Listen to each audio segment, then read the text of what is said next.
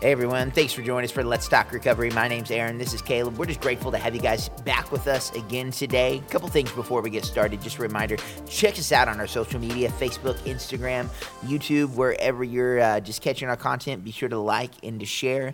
And then your favorite podcast channel. If you're listening to us on Apple, Google, Spotify, Pandora, um, whatever. Um, be sure to just leave some great reviews, share that. It's a great platform. Again, just to share with your friends, your family, people you hate. I mean, if you're like, man, the show sucks, man, then punish somebody else with it. That's right. Um, just do, it, do what you can.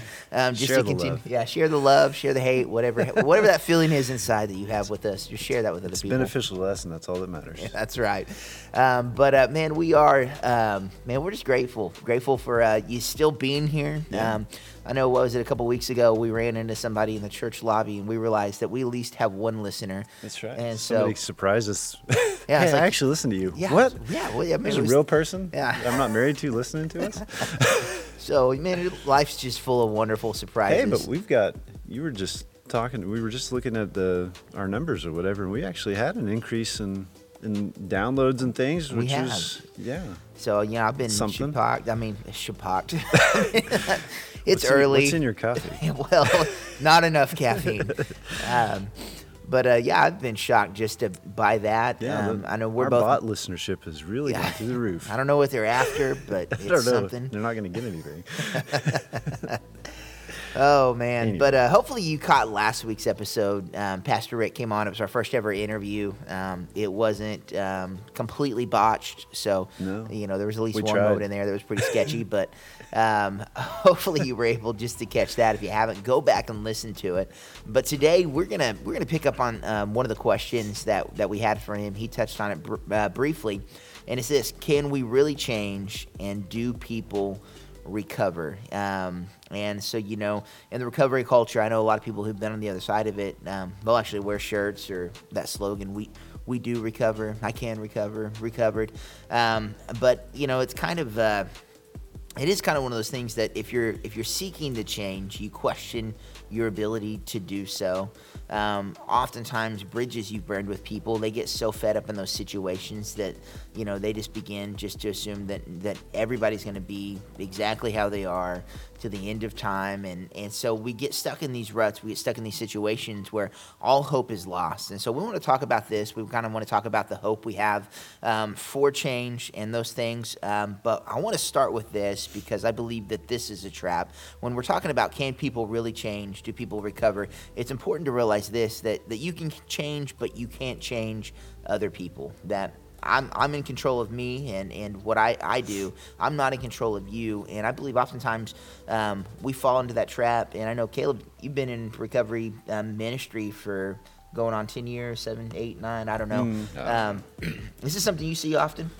What people not changing or people? People trying to change other people? yeah, yeah, yeah. Well, I mean, you know, we talked about that uh, last week or a couple weeks ago, where you know we, we talked about we always get um, it just happened. Uh, I just ran into this yesterday, um, where people are like, "Hey, I need you to reach out to." To Yeah. my loved one and, and invite them to recovery, and because they're they're addicted, they're in addiction right now, and, and we really need, um, they they need to come to recovery. And I'm just like, I don't doubt in the least they do, but Yeah. here's the thing: it won't. I can I can do that, but it won't work because if they don't want to change, I can't change them. I can't make them want to do it. Um, and you know, yeah, but you, you, I've seen the gamut in in in my years in recovery ministry, uh, where um, I mean, I've got one guy that comes to mind, super great guy, uh, that man, he had he had quite the rap sheet, uh, quite the the stint in prison, and the dude is totally on fire for God and helping people. Super great guy. Uh, love being around him. One of the few people that will hug me, and I don't like recoil and you know. Uh, but he he does it. I think he does it more just because of that fact. Like he just to to troll me a little bit. But um, every time he sees me, he wants to give me a hug. And um, but I don't mind because like this guy is just super great. Like his his turnaround is um, you know, complete 180 from where he was. And then on the other hand, we've got the same people that, you know, just show up and, um, you know, they're doing good for a week or two, and then they come in and you can tell that they're not doing good. And, Yeah. You know, and then, then that cycle has repeated you know, for years. And so, uh, but the difference is, is one wanted to, and one hasn't hasn't hit enough discomfort in their life to make that decision to permanently make you know make changes that are actually going to be long lasting. You know, that's the, the with the ones that haven't changed. You talk to them, you say, hey, you know, well, what are we doing different? Or what? Do you, well, I haven't, you know, kind of like the Ned Flanders parents from Simpsons. You know, we've we've done nothing, man, and we're all out of ideas. And that's kind of that's their that's their change. Is that they, well, I haven't, you know, I'm struggling because I've got a lot of negative influences at work. Well, have you tried to find another job? No. Okay, well, Yeah. come talk to me when you've done that. You know, like you're gonna have to do something different if you want to experience something different. So yeah, that's kind of what you see with those. Yeah, and it's a, I mean, it's a hard place to be in, you know, um, because we want to have hope, and we should have hope that people change. You know, we should continue to be there for them, um, pray for them. You've got to come to a place where you've got healthy boundaries um, and navigate those things right. And so, I don't want to sit here, and, and I'm no Caleb's saying we don't want to say people can't change, but but it is important to remember you're not going to change them. Yeah. That doesn't change what you should do, which again is is to be a, a strong support system for them, um, pray for them, have healthy boundaries. Don't don't enable them, don't allow them to use you, um, but just know that. They're, they're going to do it or they're not going to do it. And it may happen today. Um, you may get 15 years down the road and they're still doing the same exact thing. And so you, you've got to learn to navigate that. It's a hard place to be in, especially when we love people and we see so much potential just in their lives. Um, we all have that person in our lives that we, we wish, pray, hope um, that that something would click and, and that they would change. And, and sometimes they do. I know I was that person for a lot of people in my family for almost 20 years where people hoped, prayed, burned bridges. Um, some people gave up, some people didn't. And then eventually I changed. Was it anything they did? No. I mean, they helped facilitate it. But ultimately, um, the, the only way we change is. Um, through through Jesus Christ and, and us reconciling to, to follow Him um, and to follow what He has for us. Now, the good news about that is it's not by chance. Like people don't change by chance, and so that's when we think about it that way, like, oh man, they, they, they won the lottery of, of life change and, and they were able to get past an addiction or a struggle, some type of stronghold in their life. I wish I could be so lucky. Um, we can look at that statement and we can know that that's crap. um, Yeah. That those people that you do see changed, um, that should give you some type of hope for yourself. That if there's something in your life you're facing, you are without a doubt 100% able to overcome and to change that struggle in your life. You don't have to live with that. I mean, and, and that's kind of the hope there. I mean, society does tell us, you know, again, once an addict, always an addict, people never change. And, and we get kind of hit in the face with this, but it's just not true. It, it's not true. People people do change. People have to be ready. You have to be ready. You have to be willing um, to make those, um, to take those steps and to begin to pursue it.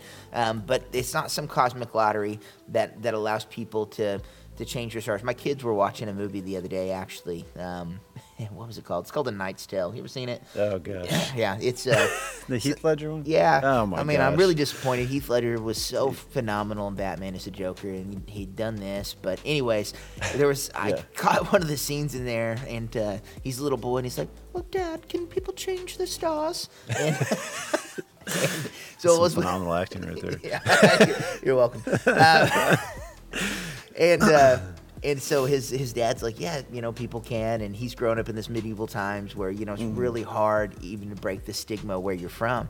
Well, we live in a culture where man, it's easy. You're you're in America here. like Yeah. it doesn't mean you can be born in any situation anywhere in society. Doesn't really matter. You are 100% able to to do whatever you want to do. I mean, it's just it's crazy that people get so stuck here um, in in just their their circumstances, and so. Um, by the words of the great long lost Heath Ledger, you can change your stars. Now, you, you can you can you can look yourself in the mirror, um, evaluate where you are, and you can take steps to be different. I mean, what greater hope is that? Um, and so, no matter what the world tells you, people tell you, what you faced in life, that's just really not the case. Yeah, yeah, that's funny. Yeah, we talk about that. Um, once an addict, always an addict. You know, because you hear that a lot, especially from people who come from other programs like AA or NA or that. You know, I'm not saying that they necessarily preach that, but it, it's more pervasive in that It in that particular program. Just I just know that from the people that have come from there. Um, so don't send me letters. Send them to Aaron. Um, but I'm you know, lonely. I can use the letters. but you know, ta so let's take that let's take that idea out of addiction and put it somewhere else, right? Like, in we all know this. If you've ever gone back to your high school reunion, right? There's there's always the people that are there now. You know, like me, I only went back to one, and that was enough to be like, I don't ever want to do this again. One more than I was willing to brave. Well, I only went because my friend, like one of my really good friends, like he was on the planning committee. He's like, "You got to come." It's like I'm, I don't want to. He's like, "Dude, you got to come." Okay, so I so I showed up just for him, and, and I do want to say this: if you're going to your high school reunions, I judge you. well, like I said, at least once, and then you're like, "Oh, okay."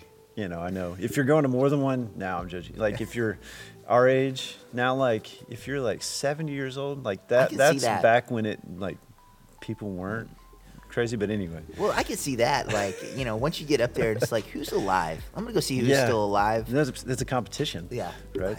I, I want to be the last one That's right. standing at the high school reunion. The only that makes one sense. on the high school committee planning. You're the only one who shows up because you're the one left. Anyway, but you know, if you've ever been to your high school reunion, back to my original point, um, you show up and you've seen those people, or you're probably friends with them on Facebook who uh, have not changed much um, from high school oh yeah. you know, and you're just like, oh, God, what losers. And um, you, in that context, right, there's no addiction associated there. You're like, man, that's so sad that people haven't changed since high school. And, and you, you should be expected to change. You should be expected to be a different person, you know, at 40 than you were at 16. You would hope, right? Because if you're not, you're, you're a jerk and nobody likes you. Like, it, or the only people who do are the same people that are like you, like that have not matured and haven't had life experience and haven't, you know, developed as a human being. Like, that's not a good place to be in. And we look at that and we think, man, I'm glad I'm not like that. Like, I'm glad I've grown up.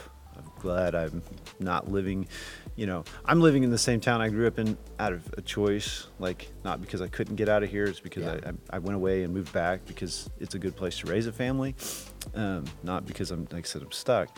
Uh, and so we look at that and we think, man, it's so sad those people couldn't change. But then in addiction circles, we're like, well, once an addict, always an addict. That's just the way we are. And that's like, we, you know, we take that label and we accept it. Like, well, we can't change. Like, no, you should. You should change. Like, you, you know, you go through this season of life. That's a bad season of life, and you know everybody has good and bad seasons, and some some worse than others. But you know we should we should go through this, and we, you know, at the end of the at the end of this season, be like I came out of it, and hopefully have learned lessons to move me past this and make me stronger, and able to you know fight off these temptations, and you know learn some tools and some tricks to to um, you know not be as susceptible to doing that thing. Now that doesn't mean that as we move say if you're addicted to alcohol and you you you know you break through that addiction and um, you know that's not a, a thing you're struggling with that you should just go out and be like yeah i can go have a few with the boys. Like you need to know what you can or can't do. I'm not you know that's not what we're saying at all. But to say to attach that label to yourself that i'm an addict and i'm always an addict that's not a healthy thing to do you know you can change you can you can you can shed that label and say no i'm not an addict anymore. You know i, I was i did struggle with that right? I was a high school student. I was an immature 16 year old at one point and now i've grown up. I've i've you know i've learned I've learned not to pop my mouth off so often when I, I, can't, just say what I think to whoever I think. And, you know, maybe I don't know everything, right? Like all 16 year olds do. And maybe, you know, there are better ways to deal with conflict than to just storm off to my room and slam the door. Like, you know, you, you grow from that and you learn and you do change. And you can say, I'm not that person anymore. I'm new. I'm, I'm better. I've matured. Um, and, and so, no, you know, you, you're not always an addict. You're not always broken. Um, No. And What a weak God would we serve if we're like, yeah, he can't restore me. No. You know, like what's the point then? Yeah. Right? I mean, what's the point of salvation? What's the point of any of that?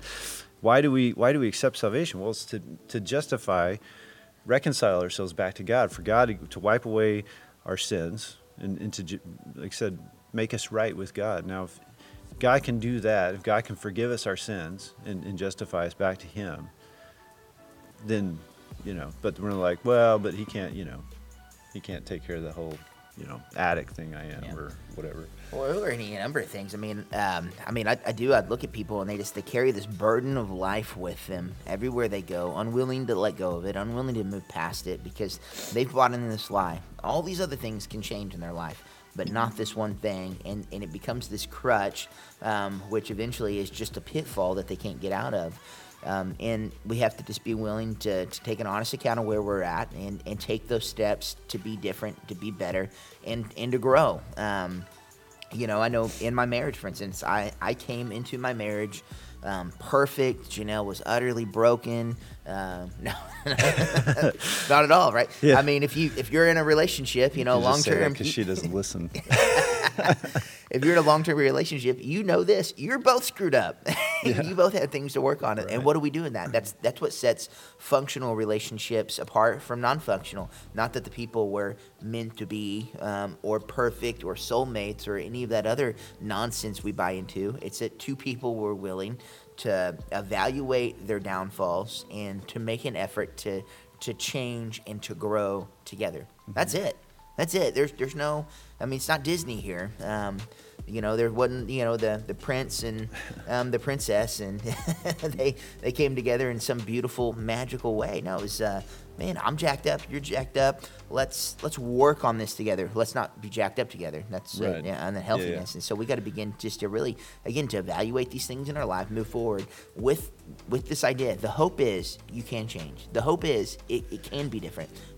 It will be different if you're willing to pursue it. Um, kind of back on the addiction thing, there was this statistic, and it and it surprised. God, man, it surprised me.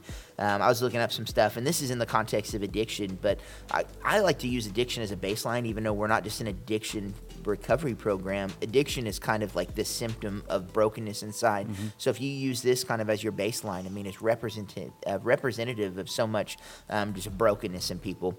But the CDC and the National Institute on Drug Abuse in 2020 found that three out of four people who experienced addiction eventually recover.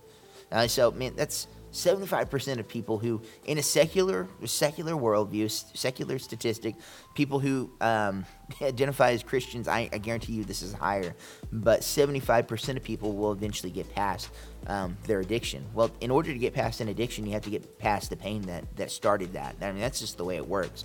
And so this is representative of addicts, but it's representative of people who grew past pain and trauma in their life, overcome it um, to, to change their stars. Uh, Stop saying that. we'll see. I don't want to think about that movie.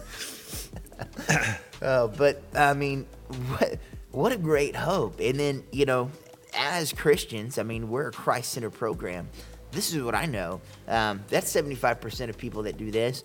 I, I believe wholeheartedly 100% of people can do this when they wholly, fully rely and trust in Jesus. That this is outside of Jesus, we can get 75% of people to walk this out. We can get 100% if you really pursue Him Yeah. in all that you do. It'd be interesting too to see like their the this is the the nerd in me. I'd be interested to see like their methodology on that the, that number, like because you know one of the things that happens is sometimes, and I and I don't doubt in the least that this is part of that number is that they they would count in like say if you were addicted to alcohol and you're like yeah, I, gave that up, but then um, so that would probably count as somebody who is recovered from their addiction in this study or in this number that they got, but then. Um, I wouldn't be surprised at all to find out that they're addicted to something else. Yeah. Like, and so, because you see that a lot. Like, you'll see, um, well, you know, I um, mentioned it before because that's what triathletes do, but I'm, I do triathlon.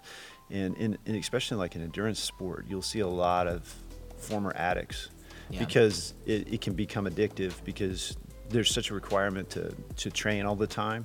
And so, you know, you have that kind of addictive personality. And so maybe you give up, you know, the, the thing that's harmful or more harmful, like, you know, drugs or alcohol, but then they, they'll, they'll turn their proclivities that way into exercise and so th- and then they're exercising almost to an unhealthy level because they're they're addicted to that. You know they're just find they just found another thing to be addicted to so i'm curious you know and like and the reason i bring that up is because what you're talking about. Is like until we kind of deal with the the root cause or the symptom of what is going on then you know that's where that's where that addiction comes from. Is we're, we're looking for something to make us feel better, and it, like I said, it can be it can be things that we would consider healthy or helpful. You know, it can be exercise, you know, but almost to, but some people can take that to a le- level that's uh, detrimental to their health, right? It's, they're doing it too much because, again, they're, they haven't dealt with what's going on on the inside.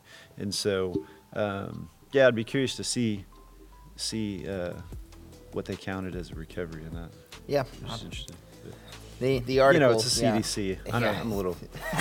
After the last couple of years. I'm a little leery. I can't talk about it too much, or we'll get banned or something. Or we'll definitely get some angry emails. But uh, So, their numbers have been a little suspect here lately. Yeah. shall we say? But uh, Um, anyway. you know, so even in a secular context, though, there is there's just hope for for things um, shifting in your life and, and changing. Um, and one of the reasons is you know God's designed us this way, anyways. Like God's given people the ability um, to persevere. Um, to, to go through trauma, to, to go through things, and to come out on the other side okay. I mean, the, the human body's an amazing thing. And so, um, whether you want to, to buy into Christianity and believe in God, our creator, or not, um, you still get benefits, some benefits to what He's done, regardless. Because it's just in our design, it's in our DNA, it's something He did from the very, um, very beginning. So, um, you know, as believers, we get so much more, but, but everybody has access to, to just His handiwork. And it's such a beautiful thing. Uh, and one of these, um, I'll, I'll probably just butcher the way you even say this word, but um, Caleb's to kind of I'll you elaborate know. on it. But uh, uh, neuroplasticity, um, did I get it? It's close enough. Yeah. that- yes. um, is one of those things, and this is something that that I I kind of knew about. Um, in my recovery, you know, because one of my major points of addiction was methamphetamines. Methamphetamines, um, you know, when you feel like you can go 100 miles an hour um, and you're doing that all the time, you know that that's so great, that's so cool. I mean, you think about your car. If I drove my car only 100 miles everywhere, things begin to wear out, burn out. But your brain's the same way. Like when you're just dumping, you know, fuel on the fire constantly, connections in your brain burn out. And so that was one of the things that, as a, an addict of methamphetamine, that that I went through. And so these connections they burned out. But because of this, um, they're not necessarily gone those are gone forever but my ability to think and process information wasn't gone forever it changed because of neuroplasticity there, there you go yeah, Neuroplasticity. yeah. we'll let caleb take over from here Yeah. Um, so neuroplasticity. See, now you did it to me, dadgummit, Aaron. neuroplasticity is is a concept that your brain basically can change over over time, and so. Um, and, and so, what's what's unique about that? That's a, that's actually a fairly new thing within I don't know maybe about the last. I mean, it, it gained mainstream prominence maybe in the past I don't know 20 years, but really the last 10 years because you know when I was in school, like you know, well all of us when we were in grade school, um, if you're my age or, or younger, um, especially if you're older than me, or sorry, if you're my age or older, um, you're taught that you're, you know, you're all the nerves, all the brain cells you have when you're born. That's all you get, and that's that's it. And you know, your brain is almost kind of kind of static after a point.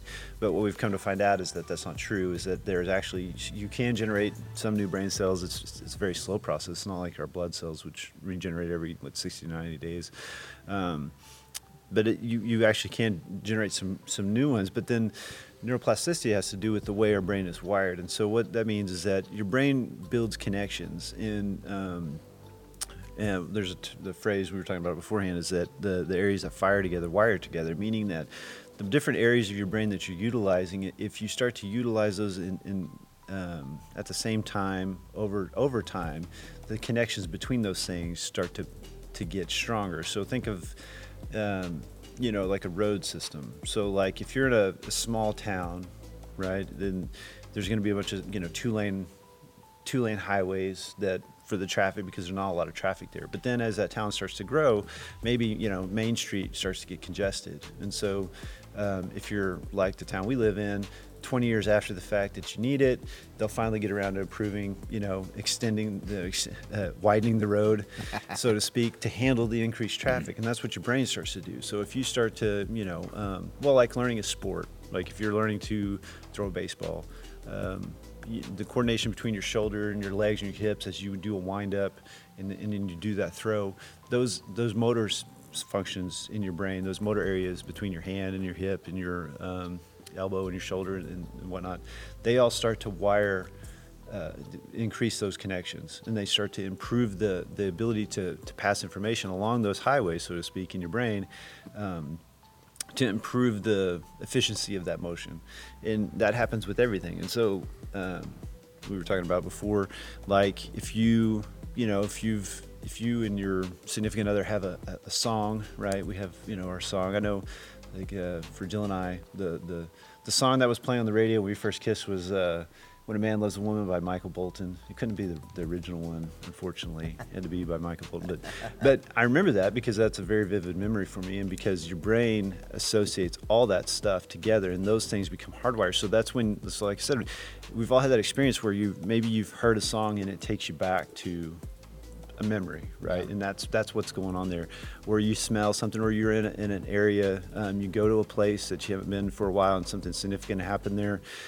It takes you back to that. Your brain has, has wired that that location or that, that smell or that, that sound or whatever to to memories, um, and that's that's what's going on. Is your brain is developing that. But yeah, so then what you were talking about as far as like the damage that we can do to that is that yeah drugs and alcohol and those kinds of things can can damage those um, damage those highways, those connections. But kind of depending on what you do and how much you've done it, um, some of that can be rebuilt, especially if you if you if you're intentional about it. You know, um, I mean, I'm familiar with this this concept, so I you know I, I always try to do a lot of different things to improve the different. You know, I play music, I read, try to do creative, artistic things because I'm trying to keep all these different areas one the connection strong because again the, the other concept is just like your muscles if you don't if you uh, you don't use it you lose it yeah. those connections start to pare back even if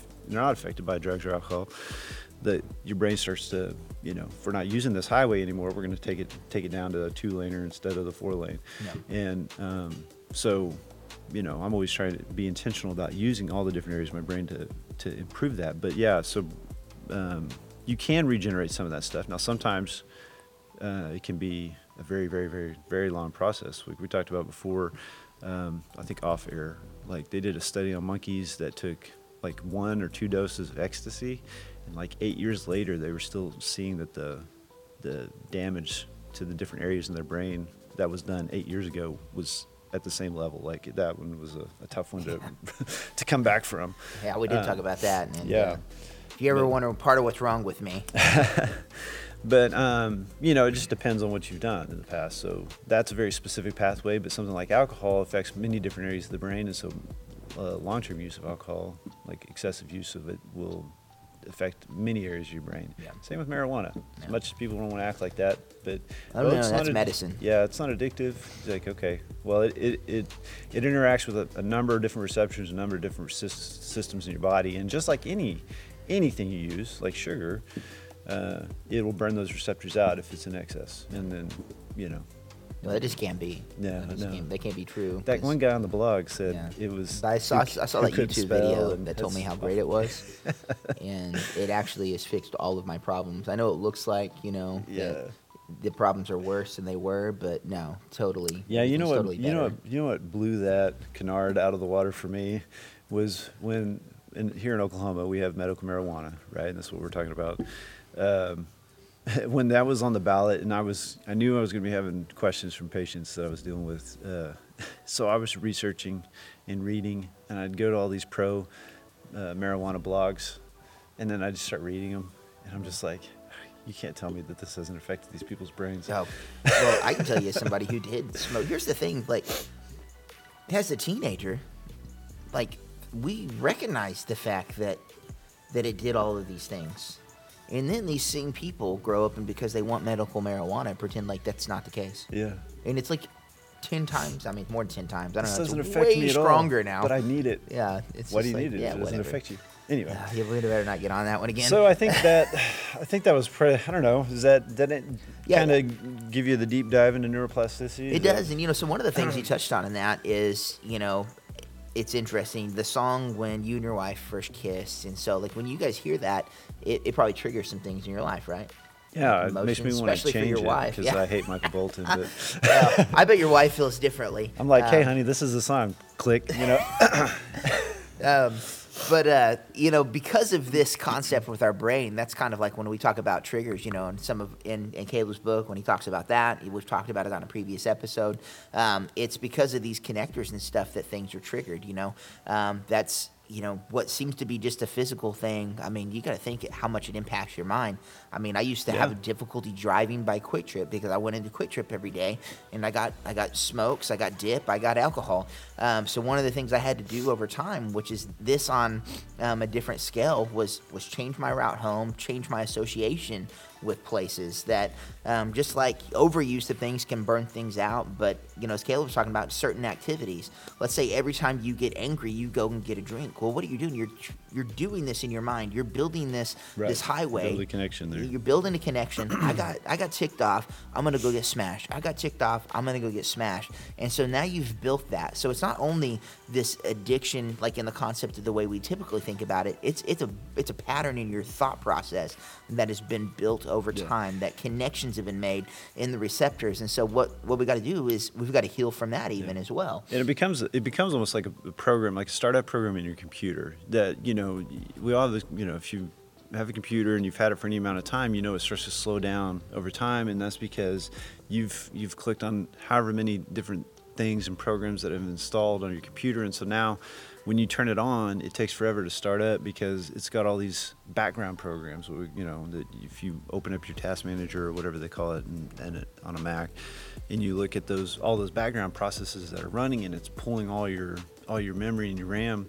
This is what this is what this like Aaron was talking about. Like, you, if you get angry, you go drink. You get angry, you go drink. You- If you do that enough, it becomes a background process where you, your brain it, it's an automatic thing. You're not even thinking about it, and that's why it changes so hard. Is because now it's an automatic thing. You're not even aware.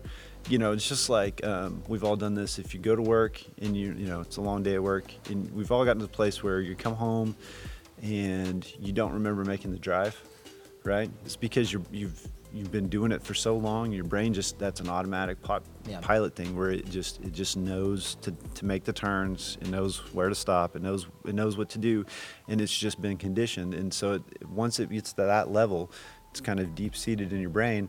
Now all of a sudden it, it's going to take a lot of a lot of work to to, to break that habit. And, and some um, psychology, what they talk about is, is like making a scratch in the record, so to speak, trying to correct that, to change that, that program. But yeah, we talked about that on triggers, I think, on the triggers episode, where they've done research and found that like if you're again alcoholic, you go to a bar, the same bar you always go to, it takes more to get drunk at that bar than it does if you were to go to a new place and get and to start drinking. Like if you you know you go out of town and you you stop by a bar, you can drink less and, and get buzzed.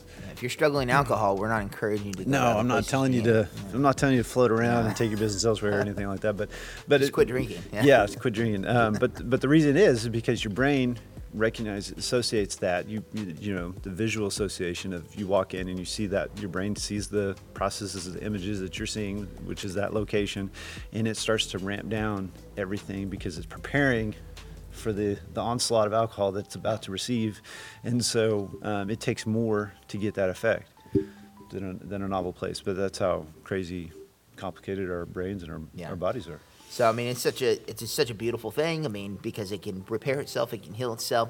But as you're kind of moving forward and you're dealing with this, can I change? Where's my hope here? That just from a secular point of view, th- this is this is just science. Um, this is not really disputed at this point. I don't believe. no all. Yeah, this so. very accepted yeah. Um, and so keep that in mind. And it's kind of an odd thing, you know, when we talk about recovery, it's like this is a just a scientific um, thing. Yeah. But um, it was one of those things that when I was recovering, just things I did outside of the church was to recognize that I have to change my thought process and my patterns, and I've got to build new connections. Um, and it was one of the ways I approached my recovery from early on. Um, and, and it's in so many things. I mean, this applies to your relationships. If you're, you know, the way you guys fight with your spouses, significant others, these are all roadways, highways, and, and you've got to break these patterns over time. And that's kind of just, that's the way God designed us. And it's such a beautiful thing.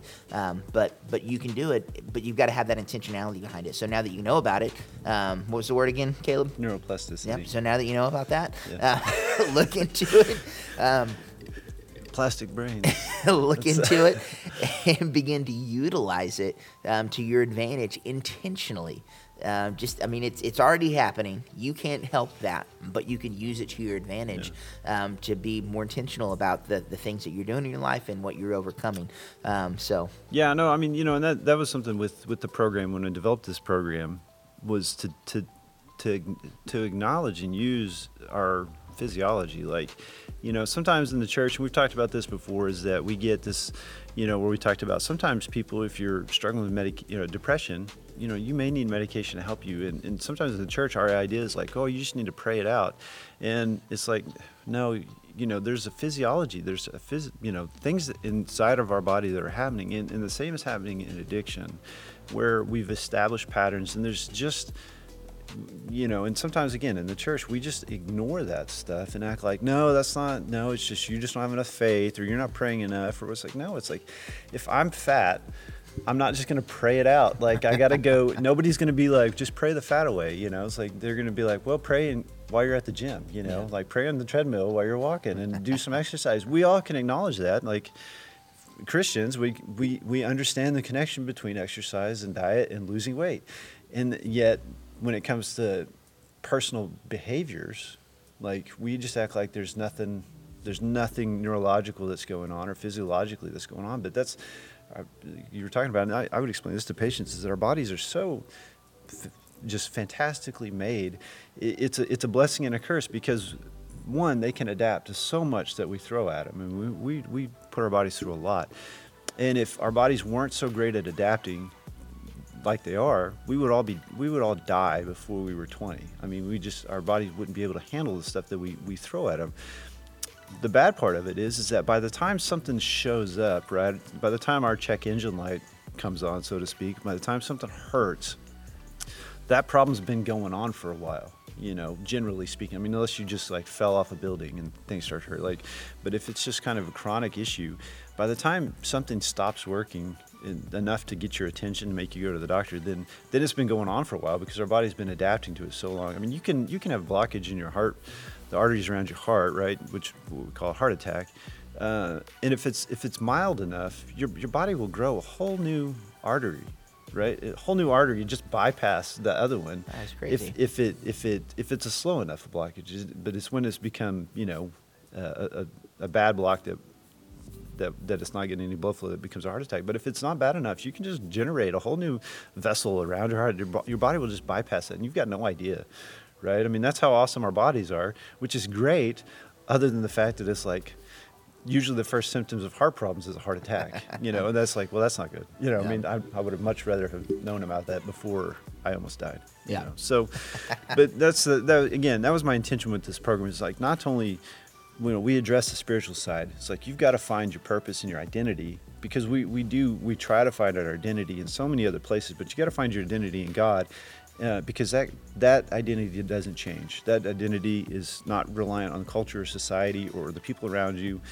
How God values you, how God loves you, is never changing. So we have to ad- identify with that deep hurt, that, that God shaped hole, as C.S. Lewis calls it, inside of our souls. But then we also got to identify and deal with and work with our physiology. We've got to say, okay, here's some patterns and triggers and things that habits that we have developed, and we've got to work on breaking those things so we can change. If you don't, if you only address one of those things and not the other, then then you're going to really struggle to, to, break out of your addiction or your habits. Yeah, that's good. Um, and so that's kind of the, the secular point of view. Um, and Christians still in ours because man, this is by God's design.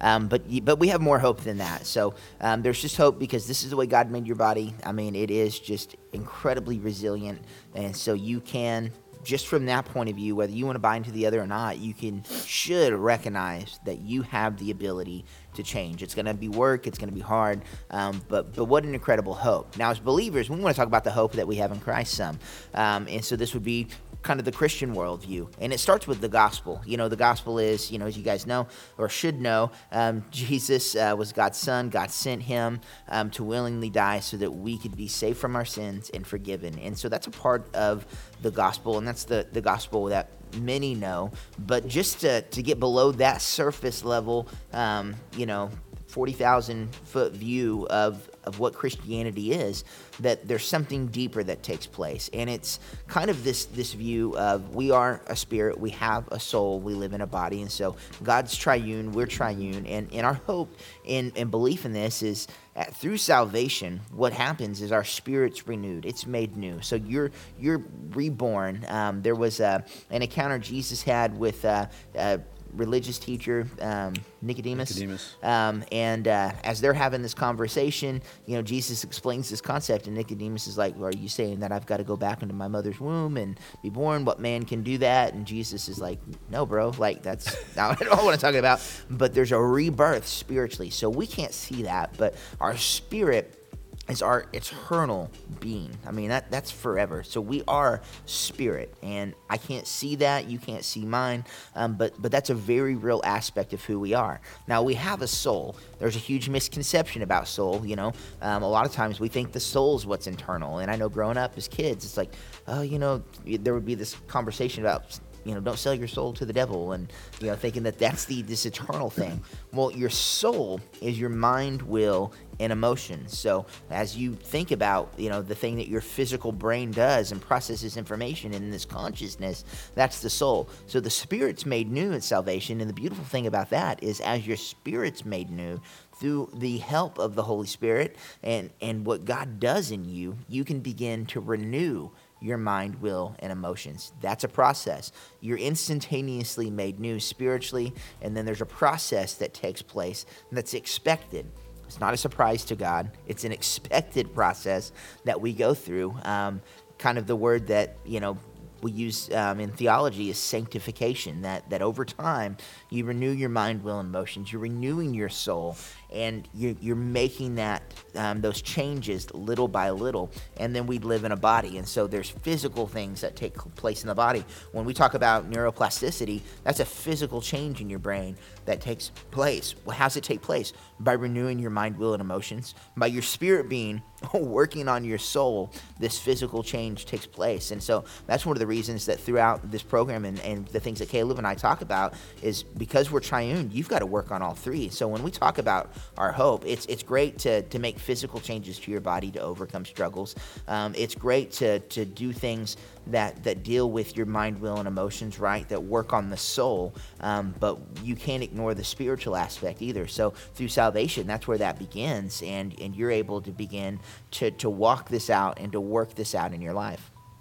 No, it's good. Um, yeah, I mean, you know, one of the other things that, and I touched on it right before we got on. I got a little ahead of myself here as we're talking about our hope from a Christian worldview, in this in this regard, as far as um, changing, is is again, I'm going to bring it back to our our, our, our identity, in that, um, you know, we talked about at the beginning, uh, where, you know, and I and I've seen it so many times in recovery ministry where you you, you get that that you know I'm an addict once an addict, always an addict.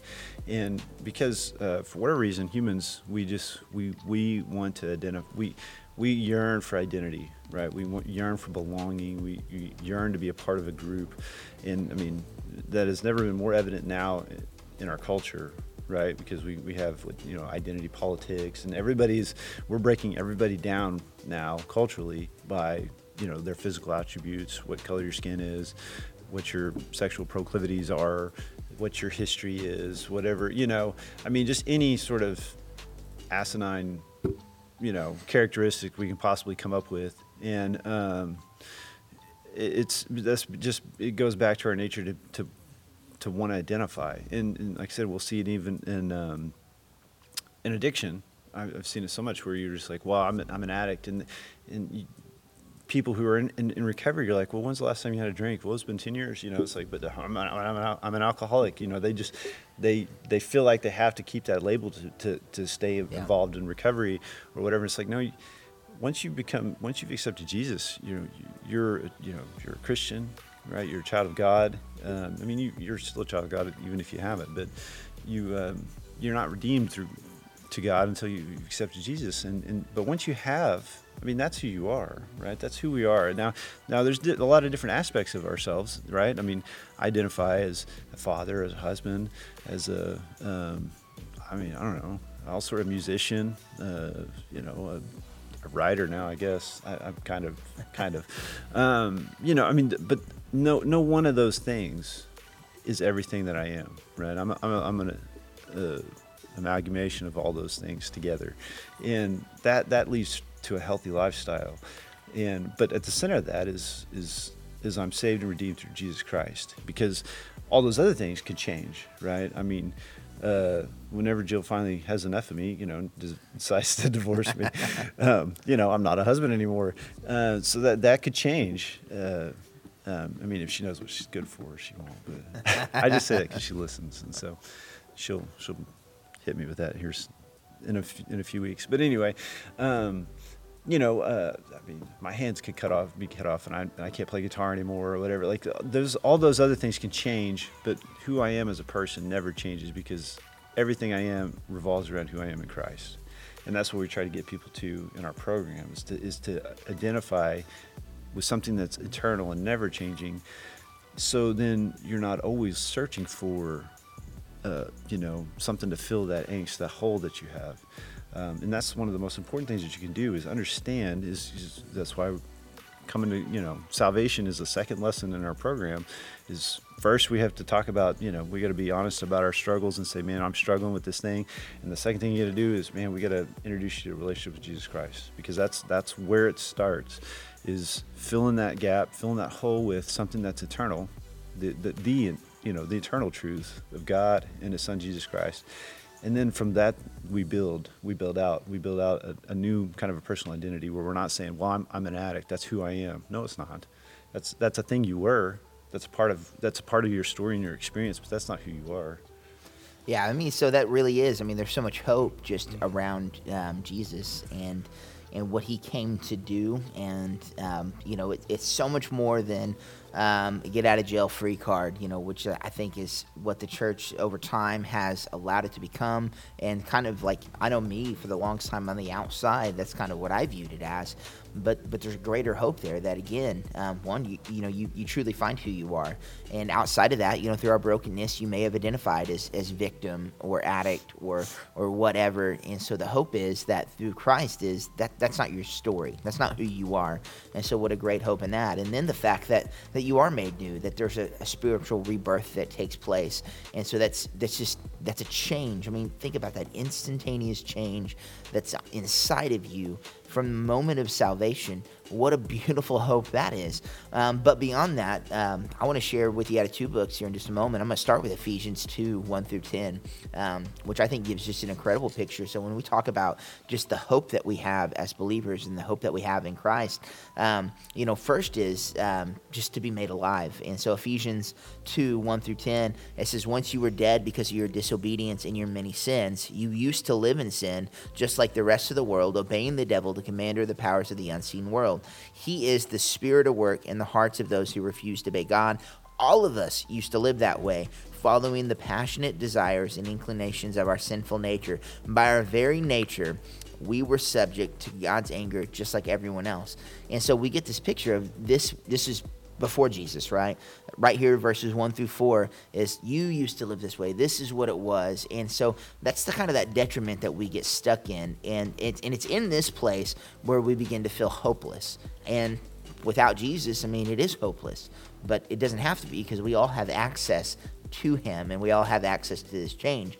But but the world wants you to get stuck right there that you're just you're a slave to this world that you're you're stuck in, in whatever cards you were dealt that there's no there's no hope of change. This is all you'll ever be. This is all this is just who you are. And, and that's that picture. And we've got to begin to open our eyes and realize that that's just not the case that the gospel, you know, the, the message of Jesus Christ and what he came to do is so much more than uh, you just, you're not going to go to hell at the end of it. I mean, how terrible would that be if that was just God? It's like, hey, you're gonna live just this crap life. You know, you're everything's gonna be hopeless. You're gonna suffer, suffer, suffer, and then at the end of it, you know, here's salvation. I mean, which is great, but I mean, God's. I mean, to put God in that type of box right there, that oh, this is this is never gonna change, and then I mean, crazy. starting. um, and then in, in verse 4 it says, But God's so rich in mercy Um, and he loved us so much that even though we were dead because of our sins, he gave us life when he raised Christ from the dead. It is only by God's grace that you've been saved. For he is raised, um, he has raised us from the dead along with Christ and seated us with him in heavenly realms because we are united with Christ Jesus. And so this is this picture we get that that you were dead, you were hopeless, you were stuck there. But the greater hope that is is that you submit to Jesus Christ as you come into a relationship with him. There's not only a spiritual rebirth, but you're made alive. Um, so those things um, before where you used to live in sin just like the rest of the world, that's no longer a truth that has to be played out in your life. And so again, those struggles, those strongholds, that's not something that you have to carry with you forever. Um, especially not on the other side, right? That's the great hope that we all recognize. But but the truth is, it's on this side too. Before before death, you know, before our our burial and resurrection and new bodies. And it says, for he raised us. Um, from the dead along with Christ and seated us with him in heavenly realms because we are united with Christ. So God can point to us in all future ages as examples of incredible wealth of his grace and kindness toward us as shown in all he has done for us who are united with Christ Jesus. God saved you by his grace when you believed. I mean, again, this is the hope that we have by, as believers. God saved you the moment you believe through faith, not through works, not through pedigree, not through past or anything else, but strictly by his grace. By grace and faith alone, God saved you by his grace when you believe, and you can't take credit for this. It is a gift from God. Again, gifts are, are given to us, it, they're not earned. My kids, if, if gifts were earned, they would never have a Christmas, right? Right? Um, and the same is true as, as us. Um, with us as people. Um, so, this is a gift, though, from God. Salvation is not a reward for the good things we've done. Thank goodness. I mean, otherwise, I mean, where would my hope be? I mean, I was such a terrible person. And even now, you know, we're so terrible by God's standards. And so, again, the hope that we have, um, the hope of change, the hope of something different, is it's not a reward for the good things we have done. So none of us can boast about it, for we are God's masterpiece. Again, what a beautiful picture that, that you, your brokenness, your masterpiece. Why? Is it because of your actions? No. Is it because of your family? No. Your masterpiece because of what God did in you. That through salvation, God, God makes you that, right? You, you're spiritually reborn, you're made right, and you become a masterpiece through salvation, which is a gift. Again, you don't have to earn that and he has created us anew anew like so that's that recreation. Again that's that hope. That's rebirth. Create us anew in christ jesus so that we can do the good things he planned for us long ago. And so when we begin to talk about our hope as believers you know through the surface level of god saved me and he died on the cross look at the greater work. I mean there's i mean there's the hope that we, we just miss it when we limit it to i'm just not going to go to hell. And we've got to begin to look at that full picture. And when we see it um, th- this is where Christians begin to miss it here and think that I'm, I'm saved, but I'm still an addict. No. Like I'm saved, but I'm still a victim. No, like this, we've got to begin to open our eyes to and understand this that there's a greater hope that we have as believers. No, I mean the only thing I would add to that is that you know, like you were saying, if you know I'm saved, so I'm not going to go to hell, is is kind of missing the whole thing. It's like saying I'm married, so I'm going to get a tax break. You know, I mean, that's that, that's why I got married. yeah, I mean, if like that's the only reason you're doing it for, then I mean, you're missing out on the the the wholeness of the relationship, right? I mean, as far as like all that it brings to you is assuming it's it's a right relationship. assuming you again, as we've I, I, you know, we have to always make our plug for relationship talk, but uh, assuming you've, you've, gotten yourself right before you've gotten into that relationship, and you you guys have you know done the done the work prior to, then you can enjoy that. Um, but yeah, like, uh, I mean, like I said, everything Aaron said was great. It, um, but yeah, like if we're just if we're just getting a, a get out of hell free card, um, you, you missed the point. You missed the boat. Yeah. Um, and then uh, Romans six again. Uh, this is something that I, I carry heavily with me when I preach and teach um, in in the recovery world, um, and it's kind of at the back of my mind with every message. And Romans 6, Romans was written by the Apostle Paul. Um, and, you know, a lot of your Bibles have these headings. Paul didn't put them in there, but we've put them in there to kind of divide content. And so. Um, Romans 6 at the top, it says sin's power is broken. And so that's kind of the broader picture that Paul wants us to walk away with. And so, you know, sin would be the addiction that maybe you've convinced yourself that you can never get away from, that you'll always be that. And so if your hope is in Jesus, then this is for you. There's a concept here I want you to walk away with. It could be, you know, anger controlling you. Um, you know, righteous anger is not a sin, but you know, there's there's anger that's sin, and so there's that that can be broken. Whatever it is that you you're coming to Jesus with that that's kept you down, held back. Um, but Romans six, starting in verse one, it says, "Well then." Um, should we keep on sinning so that God can show us more and more of His wonderful grace? Kind of what took place in five is He's talking about you know how God saved us, and so it's like, well, so I can just go on doing what I'm going to do because God's going to keep forgiving me, right? So it's like, so should you do that? Of course not. Since we have um, have died to sin, how can we continue living in it? Or have you forgotten that when we were joined with Christ Jesus in baptism, we joined him in his death? For we died and were buried with Christ by baptism, and just as Christ was raised from the dead by the glorious power of the Father, now we also may live new lives.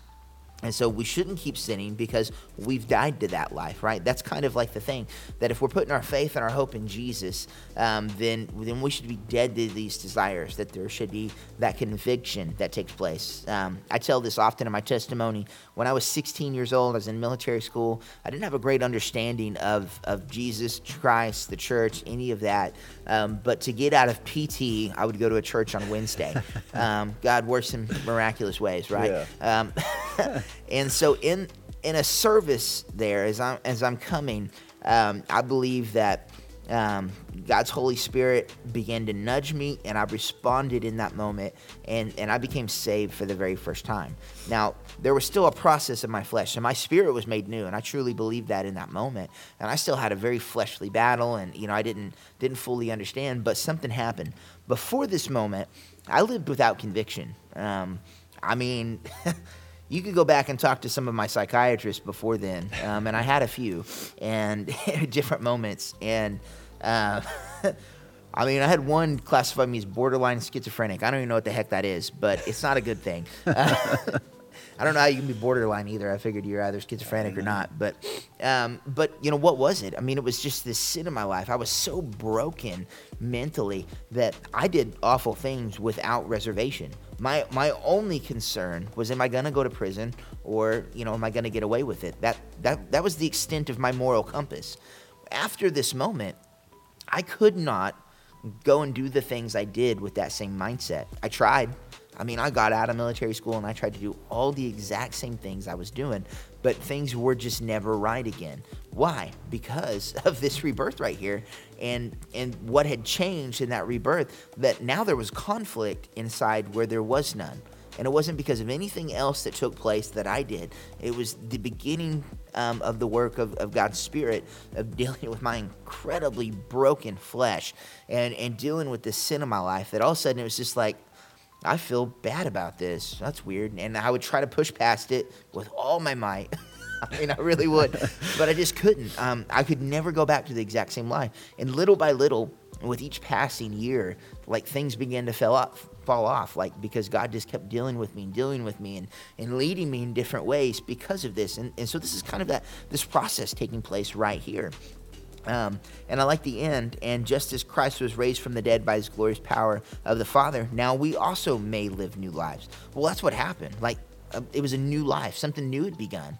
And so I was trying with everything to carry this with me. And so if you truly you truly are saved and you've put your faith in Jesus and this has happened, there should be um, conflict in your life about what you're doing. Um, I'm not saying you're going to be perfect. I'm still not perfect. And we are now at this point 20 years down the road from that decision. And I still have plenty of things I have to work on. Um, but that's like, should we keep on sinning? No, of course not. You shouldn't be able to live exactly the way that you right. were. That, that, that shouldn't be a possibility. And so he goes on in five since we have been united with him in his death, we will also be raised to life as he was. We know that our old sinful selves were crucified with Christ so that sin might lose its power in our lives. When we look at that crucifixion, it's dead. Like there's a death. Our old lives are dead. And so, we should be come to this place where we're where we're dead to sin um, in every regard. And uh, I've used this example before, but like if I look at a corpse, if I uh, if I bring a corpse with me to a party to do sinful things, um, it's it's unresponsive. It can't participate because he's dead. Um, like, like, and so that's kind of a, a really odd analogy, but I know, right? But that's that's kind of the picture that we should have. That um, we want to get to a place that that our flesh is that responsive to things that are wrong. Now, when you get there on this side, I seriously doubt it. If you do, let me know how you do that. But that's kind of like the goal. Like, is lifeless as a corpse is to sinful action. That's where we want to get our flesh because it's supposed to be crucified. Um, we know that our old sinful selves were crucified with Christ so that sin might lose its power. It shouldn't pull us, it shouldn't drag us. That that's what we're going for. Um, and so we know um, we are no longer slaves to sin. Before Jesus, we are. That that's the the old thing. But there's this hope that with Jesus, we no longer have to be enslaved to that. We no longer have to be led by it. That we can be led by the Spirit. For when we died with Christ, we were set free from the power of sin. Again, when we died with Christ, we were set free from the power of sin. Again, what a beautiful hope that we have um, through the work of Jesus Christ and what He's done. I mean, this this is the hope that we have as believers. It's not to be stuck in the same lifestyle, same pattern forever. That there is freedom. There's freedom you don't have to be a slave to it. And when, uh, since we died with Christ, we know we will also live with him. We are sure of this because Christ was raised from the dead and he will never die again. Death no longer has any power of him. When he died, he died once to break the power of sin. Again, when he died, he did, died once to break the power of sin. So, but now he lives and he lives for the glory of God. So you also should consider yourselves to be dead to the power of sin and alive to God through Jesus Christ. And so, as you're kind of you're if you're struggling, if you're feeling hopeless, um, you know those these are two things Ephesians 2, 1 through 10, Romans 6, 1 through 11 are two places to go back, really begin to study, deep dive in those. I mean, spend some time in God's Word. God's Word's a mirror, right? It helps us to see things that are wrong, but I mean, it's also a place of hope and encouragement. And just knowing that, I mean, the world at every turn may tell you this is all you'll ever be. Um, you're stuck here, nothing's ever going to change. Maybe that's the mantra of the world, um, but begin just to reflect on the fact that that's bullcrap. It's not true. Um, if, if I if that's what I had bought into, I would still be living out life the way that I was. But that's not the message that, that Jesus came to the world with. You know, sin's power uh, loses its power as far as like eternal damnation and separation from God, but it loses its power over our day to day lives too. As we lean into Jesus, He can deal with those things um, through that process of sanctification. Yeah. you No. Yeah. Um, yeah, I don't know. I'm still hung up on bringing a corpse to a party. So, hey, um, I actually seen like, a, I was like, I seen it, an article where's, actually. Where's gonna go with this? Yeah, I seen an article a couple a couple months ago where uh, some rapper had died. I think it was in New York. yeah. They actually propped this guy's corpse up in the uh, club, dance hall, whatever yeah. it was. It was the weirdest thing I've ever it's seen in my life. he wants to go. So I said mine is an unrealistic um, kind of thing at one point, but That's now right. apparently people bring corpses to yeah. parties. So See, you got to move away from that now because yeah. you don't want to influence negative behavior there. so another analogy that I would use, maybe it's a little bit more, is like you know I've used it before. Is talking about you know getting married, right? You start your relationship with Jesus. It's like you know you're, you're getting married in that you know one day I'm single, the next day I'm, I'm married, my behavior should change, right? Like I should be living with my wife. I should not be going out trying to pick up other women. I should be, you know, there's a lot of things that have happened that have changed. Now, as the, you know, as you, anybody who's been married for a number of years, you know that it, it's a little rocky at times because you're having to, to, you know, bring your life together with somebody else's life, and you guys have to learn how to, to, to do life together.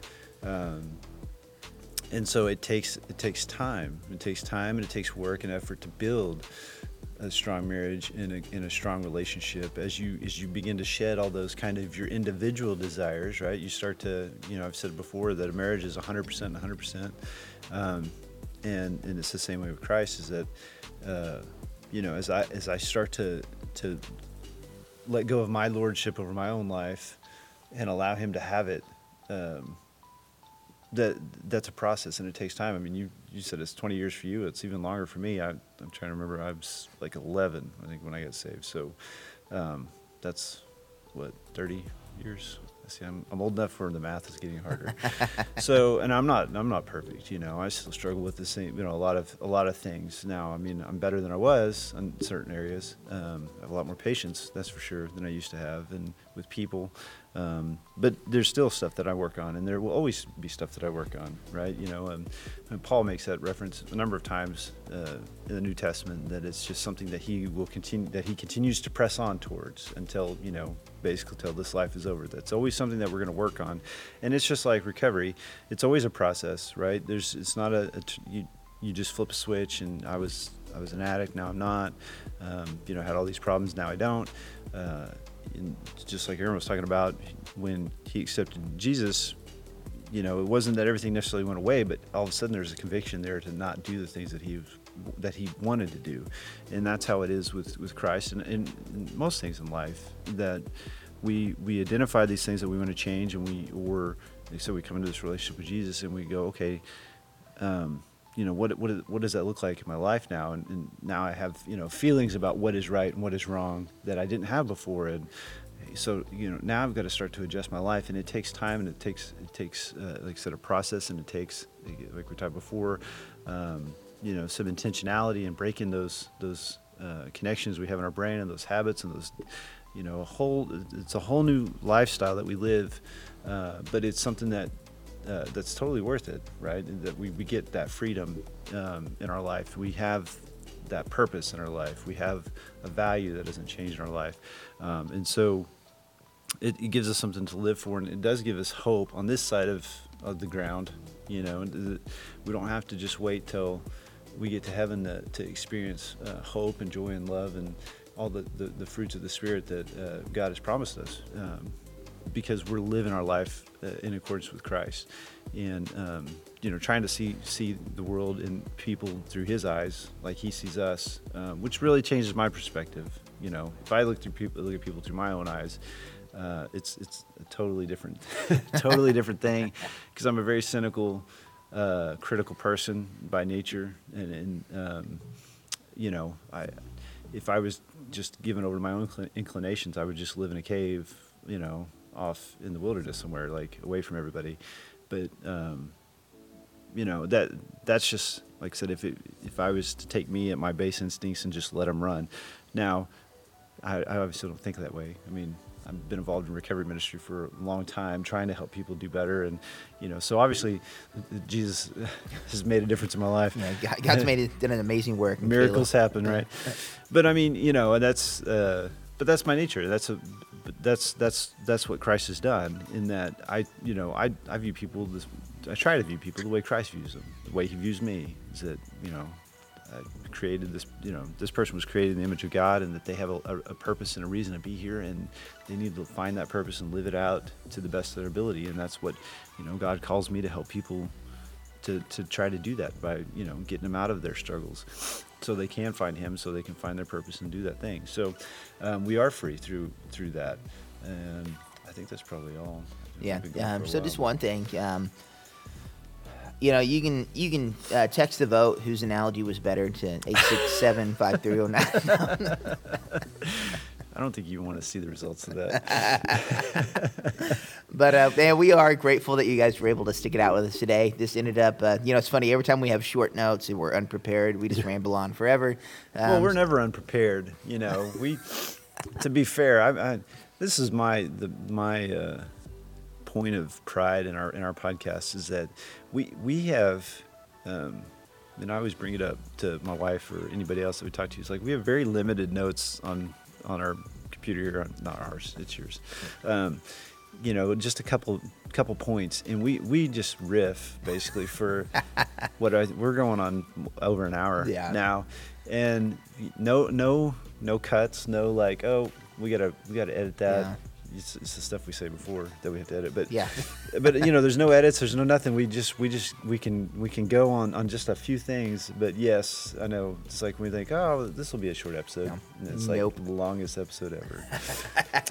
so you're but, uh, welcome. Uh, yeah, thank, thanks for still being here. Uh, but uh, just a reminder, man, check us out on social media: uh, Facebook, Instagram, YouTube. Like and share content there. Um, I didn't plug Caleb's book at the beginning. I totally spaced, but yeah, man, be sure to check out uh, Pursuing Freedom um, on Amazon. Second edition coming soon. Oh, it is, man, and it's gonna be good. We've made some changes. As we, I mean, Caleb made changes. Yeah. I edited the I, cover. I ran it ran it by some people, but yeah, we've we, we'll have to do a podcast where we talk about some of the things that we've we've I've changed, we tweaked a little bit. Yeah, on- definitely. on some of our lessons, but And then um, I forgot this too, man. We've got a recovery roundtable coming up January 20th. So, man, look for that. The link for that. We'll be putting out content um, pretty soon. So be sure to get engaged with that. Um, leave us phenomenal reviews wherever you listen to your your podcast at. Check out last week's episode too with Pastor Rick. But uh, um, I'm sure Speaking that was that, good. one last thing, since we're bringing that up, you know, good to, to go back to the thing that we were talking about at the beginning, where where our listenership has gone up, and we, we, we could see a map where you know people are tuning in from or downloading from, and you know, again, a lot of those are probably just bots. But hey, if you are listening from somewhere other than the Claremore, Oklahoma area where we are located, uh, shoot us a message. Like I'd be interested to see, like if you're in a different country or something like that, Yeah. and you're listening to us, like just say, just send an email to uh, Info? Aaron or info at Yeah. cedarpoint.church and just say, hey, I'm listening from Uganda or whatever. Yeah. That'd be kind of cool. Yeah, I mean that's a that's a good point. I would actually like to know that those aren't just bots. Yeah, I mean, at least there's one person that's not a bot listening to us in uh, Chile or No. there's a lot of a lot of people down in Brazil listening to us. Yeah, it's uh, but uh, again, that contact information info at cedarpoint.church. You can call the church office 918-283-2221. If you're struggling with anything, you need help, maybe reach out to us. We would love to be here for you, give you resources, connect you. Even if you're not here, maybe connect you with somebody locally in your area. But we'd love to hear from you. We love you guys, uh, and hopefully um, you'll be back next week.